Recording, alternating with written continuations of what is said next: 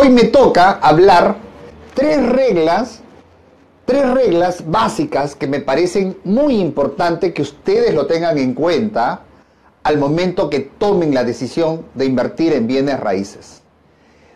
Aclaro, me estoy refiriendo a las inversiones que yo realizo, a los videos que ustedes ven. Ahora, estas reglas son, como siempre digo, no son específicas, son reglas a manera general, que lo tengan en cuenta si resulta aplicable a la inversión que ustedes van a realizar. ¿Correcto? Bajo esa premisa, entonces vamos a hablar de estos tres principios que ustedes deben tener en cuenta. La primera, error que algunos inversionistas con la emoción, con las ganas de querer invertir, pero como no cuentan con capital propio o no tienen la convicción necesaria para convencerles a otros para que se asocien con él y hagan un contrato de asociación en participación y vayan juntos a una inversión, optan por un camino errado. ¿Cuál es? Pedirle dinero a los usureros, prestarse dinero a intereses altísimos, intereses que bordean el 5% para arriba mensual, o sea, 5, 10 y hasta 15. El gran problema de prestarse de esa manera y querer hacer cálculos en su cabeza, dice, compro aires, ok, el doctor Gil me ha dicho que demora máximo dos meses y después lo vendo, como está frente a un parque, máximo se va a vender un mes, por tanto, tengo tres meses para pagar intereses. Falso. Tú no puedes tener la certeza de nada. Tú no puedes tener la certeza con dinero peor ajeno. Dinero el cual te está cobrando un interés altísimo. Ponte que, que te estén cobrando solo 10% mensual, que esos son los, los intereses altísimos. En un año estamos hablando de 120% de interés. ¡Wow! Demasiado alto. Demasiado. No trabajen con dinero eh, usurero, difícil, difícil de trabajar porque te acelera todo, te desconcentra todo. Hay, hay casos fortuitos las cuales tú no puedes manejarlo. Hay situaciones que pueden suceder y que no está al alcance y que yo no te detallo, no te digo qué cosas pueden suceder. Imagínate que te prestas el dinero al 10%, ok, ahí nomás ya estás contra la hora. Segundo, vas a querer comprar eh, los aires, no encuentras los aires. Te vas demorando 3, 4, 5 días, 10 días hasta que encuentras. Las personas son dudosas, hasta que la persona de repente encuentras una falla en su DNI, resulta que el DNI, el apellido es distinto a la partida registral, el registrador observa cuando quieres inscribir, eh, quieres inscribir este, la independización, dicen no, eh, Chumpitas termina en Z es con S, primero rectifique su partida. ¿Te imaginas? O sea, te estoy planteando escenario para que te des cuenta. Cuando ya rectificaste todo, quieres volver a la municipalidad, la municipalidad entra en huelga. No puedes presentar tu proceso administrativo porque resulta que están en huelga de 48 horas que se prolonga 72. Tú puedes tener todos los documentos y entonces hay un hecho ajeno, externo hacia ti, lo cual hace que comience a demorarse el proceso administrativo, las, en el camino te vas encontrando con situaciones que tú no lo pensaste, ajenos, como lo que pasó en Piura. Imagínense todos los negocios que he estado viendo ahí, se salió el río. Se inundó todo Piura. Ustedes imaginan, ustedes imaginan cuántos proyectos frustrados en el factor tiempo y los intereses siguen corriendo. Los intereses siguen avanzando. ¿Qué? Vas a trabajar para pagar solo los intereses. Vas a trabajar solamente para pagarle y seguir enriqueciendo a aquel que es usurero. ¿Y tú con cuánto te vas a quedar? No, definitivamente descarten eso. Es preferible que al usurero lo convenzas para que sea tu socio, aporte su dinero y tú le hagas ganar y le abras otro nicho de rentabilidad y con la tranquilidad del tiempo puedas tú trabajar y ganarte tú un 30% porque tú estás poniendo el know-how del negocio y el 70% porque es el, el capitalista y vayas así generando tu propio capital. Otro día hablaremos de cómo generar su propio capital, pero hoy quiero explicarte que entiendas que una primera regla para tu inversión en bienes raíces, cualquiera de las 14 maneras, es que no vayas con dinero usurero, ¿sí? No vayas con dinero prestado que, que te van a cobrar 10%, 15% mensual. No lo hagas. Mucha gente entra a este, a este tipo de préstamos para invertir otro, cualquier otro negocio y, la, y salen más endeudados de lo que se imaginan. No pueden pagar ese capital, no pueden pagar ni los intereses o van pagando solo los intereses y no hay cuando terminen de pagar el capital. Correcto, creo que ya se entendió esta primera regla. Antes que me pregunten, y con préstamo del banco que no, me están cobrando, me están ofreciendo dinero, y me dicen que me pueden prestar, si te van a prestar máximo 14% anual, lánzate. Si te van a prestar a 14, 15% anual, lánzate. Si te van a prestar a 1.5% mensual, lánzate. Porque definitivamente esos, allí sí estás, estás utilizando, apalancándote adecuadamente con el dinero del banco, con la dinero de, de dinero de finanzas y va a ir a un interés razonable que te permita respirar, trabajar tranquilo y a sabiendas que estás invirtiendo en bienes raíces y que te va a dar una rentabilidad por encima del 30%. Por lo tanto, va a ser, va, va, vas a poder pagar sin problema alguno. Regla número dos. Regla número dos para invertir en bienes raíces. Invierte o asúmelo como un costo asesorándote con un abogado asesor legal necesariamente. A veces por ahorrarte un dinero, a veces por ahorrarte, por ahorrarte a un profesional, tú crees poder hacerlo todo bastándote con los videos que tú ves, por ejemplo, del doctor Jorge Gil. No, señores, ahí no se puede hablar muchos detalles que uno puede ver en los papeles. ¿Sí? Por ejemplo, vamos por lo más simple, compra de aires. Vas a comprar los aires. Tienes que ver la partida registral del propietario del inmueble. No basta solamente que veas quién es el propietario. Tienes que ver si es que no tiene embargos, si es que no tiene hipotecas, si es que no tiene una carga de usufructo, términos de abogado. ¿Por qué? Porque cuando tú hagas la independización, si tiene un embargo, ese embargo también va a pasar a los aires ese embargo también se va a transmitir a los aires. Eso por un lado. Te quieres llevar de un modelo de contrato de compra-venta, de una minuta, de lo que tú ves en internet. Ahora tú pones modelo de compra-venta, te aparecen varios. Tú quieres copiar. Craso error. ¿Por qué razón? Porque hay cosas muy personales, muy específicas que el abogado va a redactarte un contrato en relación a la realidad que ve de ese inmueble.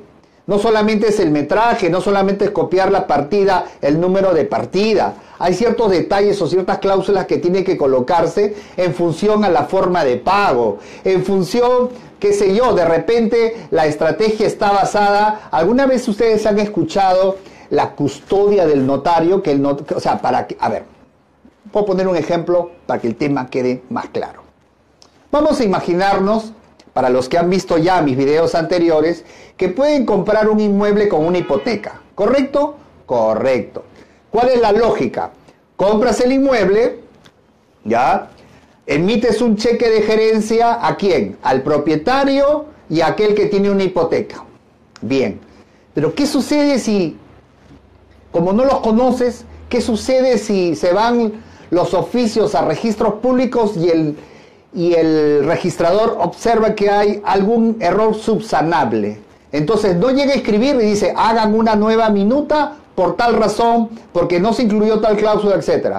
A ver, búscalo tú, búscalo a aquel que prestó el dinero, o sea, al que, tiene, el que tenía el derecho de hipoteca, a ver si te va a volver a firmar otra minuta. ¿Qué tal si ya no te firma? Él ya se fue con el cheque.